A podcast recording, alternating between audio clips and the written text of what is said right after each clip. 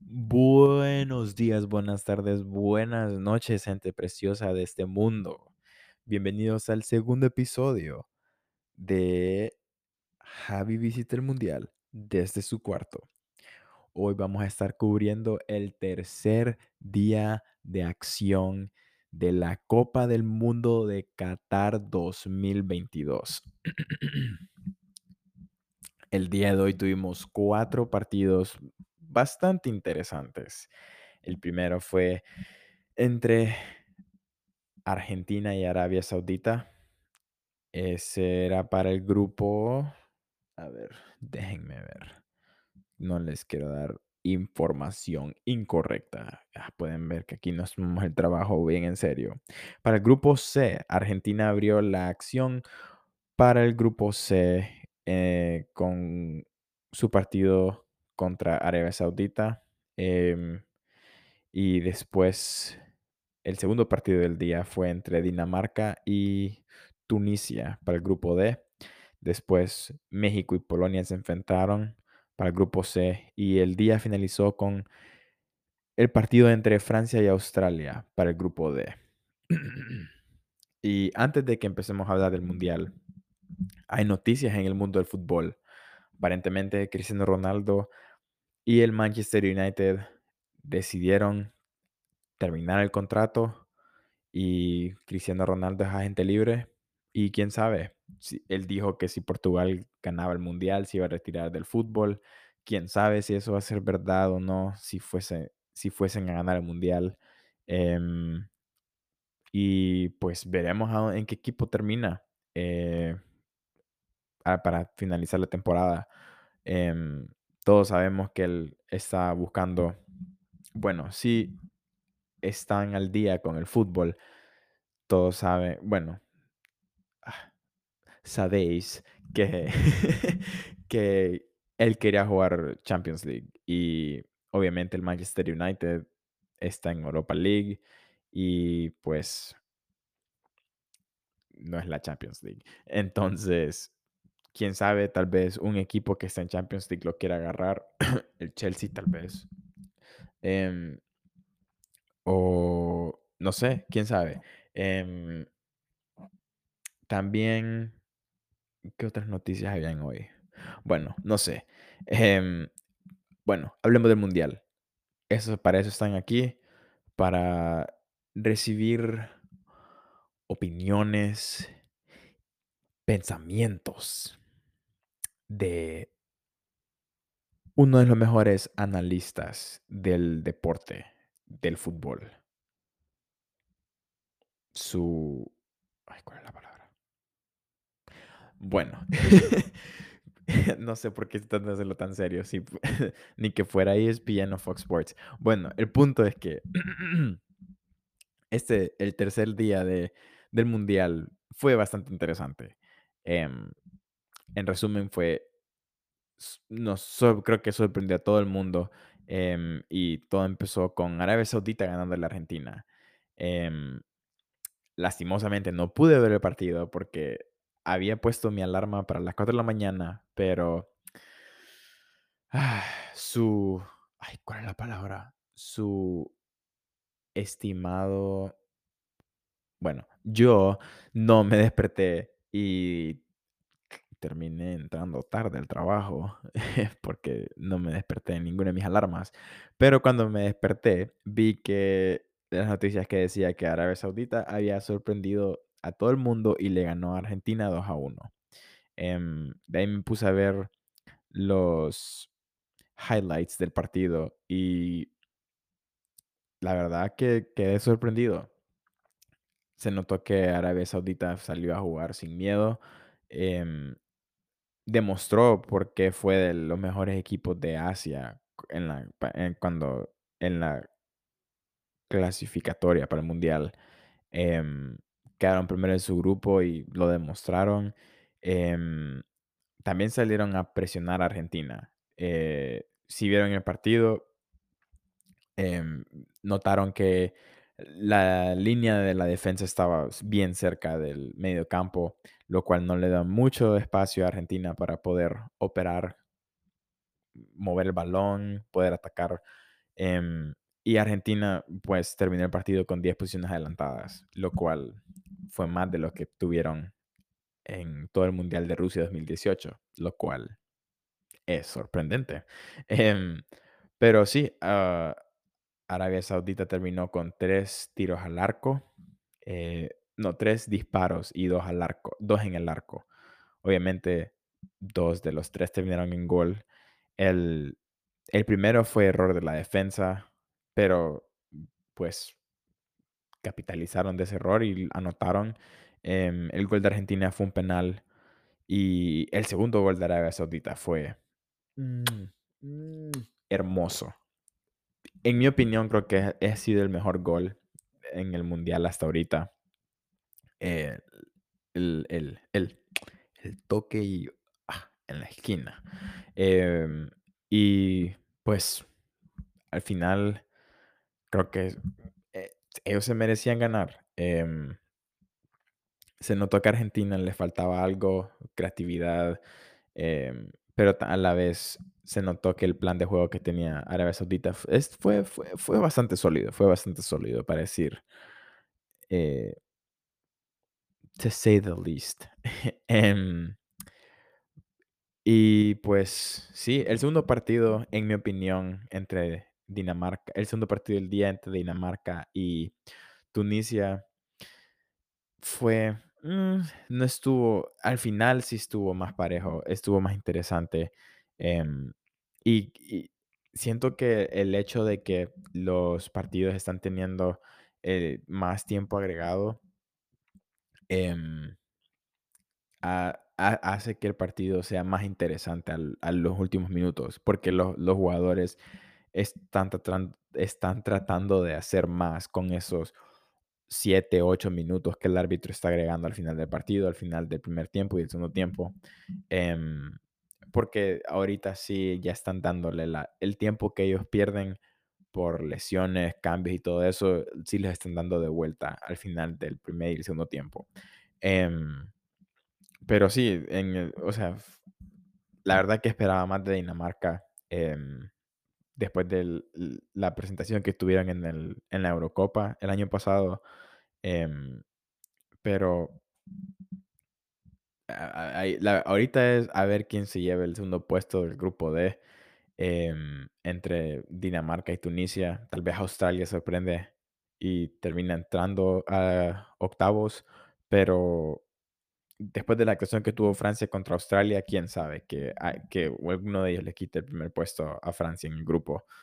Em, se notó que Francia bueno, ahora hablando del partido entre Francia y Australia, que terminó ¿Cuánto fue? Creo que fue ¿Cómo han estado chicos y chicas del mundo? Em, espero que se encuentre bien. Bueno, aquí está. Francia ganó 4 a 1. Em, la verdad que Francia dominó. Después de que Australia anotó el gol temprano, al minuto 9, em, Francia empezó y ya a jugar más en serio, se podría decir.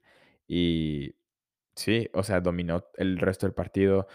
Em, no creí que Francia iba a demostrar no, que iban a ser así de fuertes, considerando todas las lesiones que tuvieron y todos los jugadores que no están presentes en la selección, lo cual solo me hace pensar que, que o sea, Francia sería mucho más fuerte si tuvieran a Benzema, a Kanté, a Pogba, Nkunku, em, ay, ¿quién es el otro que se lesionó hace poco?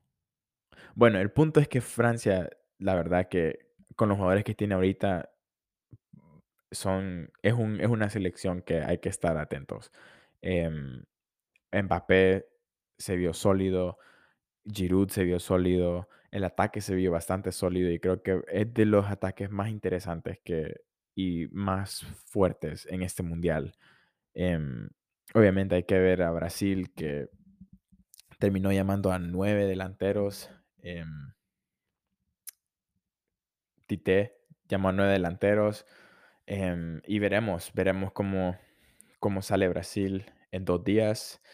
Y Sí, pero entre Francia y Australia, pues no se puede decir mucho del partido, a menos de que, excepto que Francia parece que va a romper el, el, el, ay, ¿cuál es la palabra? El curse del, ay, ¿cuál es? El embrujo, no sé cómo se dice, la mala suerte de ser el, el el campeón del mundial anterior.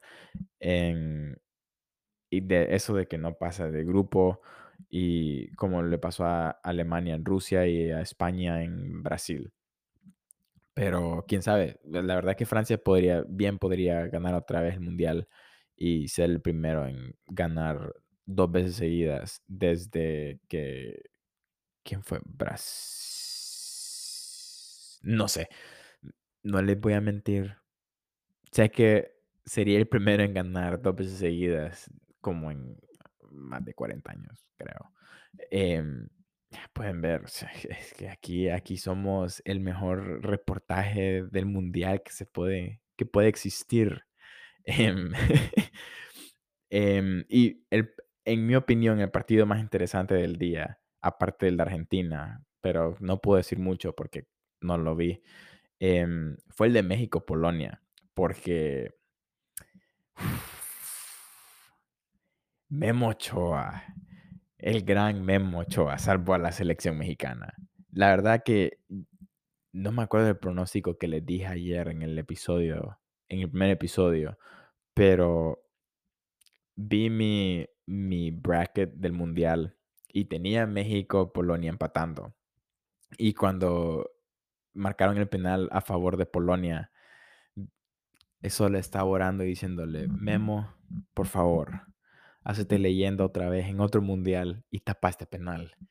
Dicho y hecho, se lo tapó Lewandowski. Y estaba en la oficina y casi gritó. Pero me, me detuve y dije, no, no vas a gritar. Pero sí, em, fue un partido bastante parejo. La verdad que, em, o sea, se puede ver el, genio del Tata con la selección mexicana.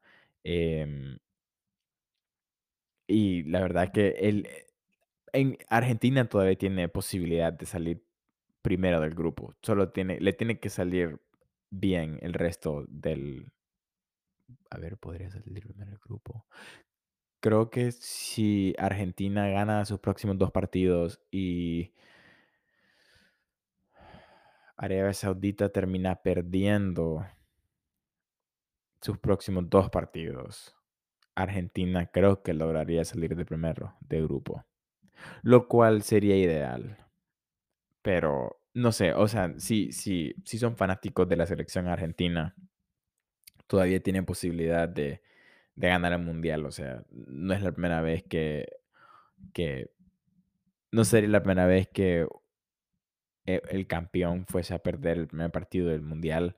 Em, España lo hizo en 2010 y pues terminaron ganando, así que bueno, pero ahora para los partidos de mañana, que este episodio probablemente va a salir horas antes de que sean los partidos de, así que los partidos del día de hoy, que son en aproximadamente seis horas de cuando estamos grabando este episodio, tenemos a Marruecos contra Croacia a las 4 de la mañana, hora del centro. Y después tenemos a Alemania, Japón, después España, Costa Rica y terminamos el día con Bélgica, Canadá.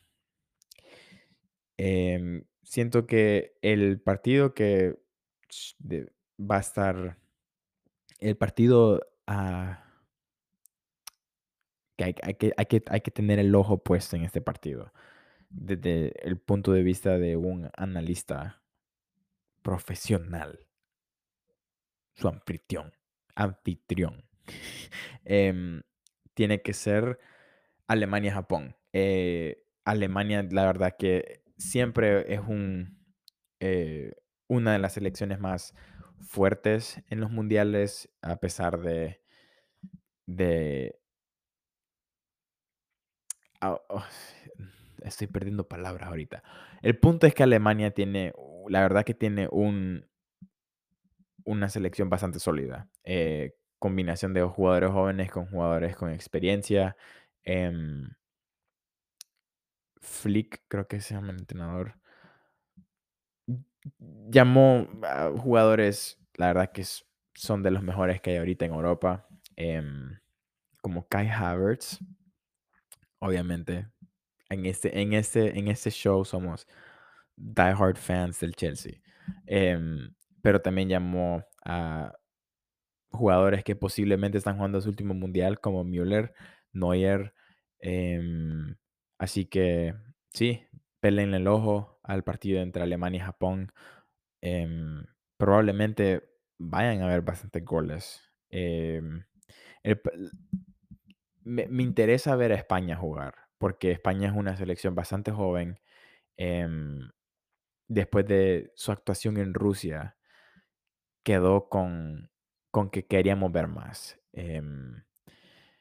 Costa Rica, la verdad que no vi mucho de Costa Rica en las eliminatorias del mundial, pero, eh, después de su actuación en Brasil los ticos pueden sorprender otra vez.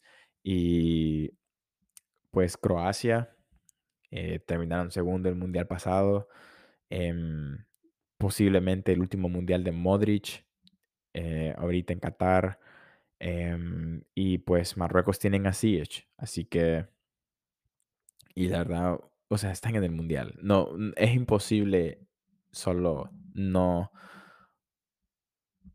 ¿cómo es? No sobrevalorar, eh, underestimate a una selección. O sea, están en el mundial es porque son de las mejores del mundo, a pesar de su ranking FIFA, como lo pudimos ver con Arabia Saudita y Argentina, que Arabia Saudita era el número 51 en el ranking FIFA. Em pero voy a tratar de despertarme temprano para ver el de Marruecos-Croacia, pero quién sabe. Em, pero pueden esperar un sólido episodio con con con mi análisis técnico, con con van van a van a ver tanto, van a aprender tanto del fútbol que van a decir: "Ay, y este" "ya, que se retire de ingeniero y que se vuelva comentarista". Em, no, pero, em, ya con el último partido, eh del día de mañana, o hoy, dependiendo de cuándo estén escuchando este episodio, em Bélgica y Canadá. Eh, la primera vez que Canadá, está en un mundial desde no sé cuántos años, es la primera vez que yo los veo en un mundial, em, y pues yo nací en el 2000, así que hagan la matemática, em pues, Alfonso Davies, a ver, em, la verdad que no he visto mucho de la selección de Canadá, y lo cual es un poco irónico porque soy de Honduras y casi no vi las eliminatorias, porque estaba en la escuela, así que no me vengan que: "Ay, soy más vale que sos hondureño y ni siquiera ves a la a la selección jugar en las eliminatorias", porque fue algo mediocre, pero ese no es el punto. El punto es que, em las esperanzas para la selección de Bélgica es, eh, po posiblemente el último mundial de la de la generación de oro con De Bruyne, Lukaku, Courtois y Eden Hazard, pero veremos. Lukaku no se sabe si va a jugar, eh, porque todavía está están tratándole una lesión ahí. Eh, obviamente tienen a De Bruyne, un genio en el mediocampo, em, Courtois, después de después del pedazo de final que se echó en la Champions, em, todavía está demostrando que es de los mejores porteros del mundo y, pues, veremos. Eh la verdad que me sorprendió que llamaron a Hazard, porque no ha jugado nada con el Real Madrid, eh, y no es el mismo jugador del 2018, lo cual me entristece porque yo soy fan de Hazard. Porque era del Chelsea. Pero al menos ganó Champions ya, así que eso me alegra.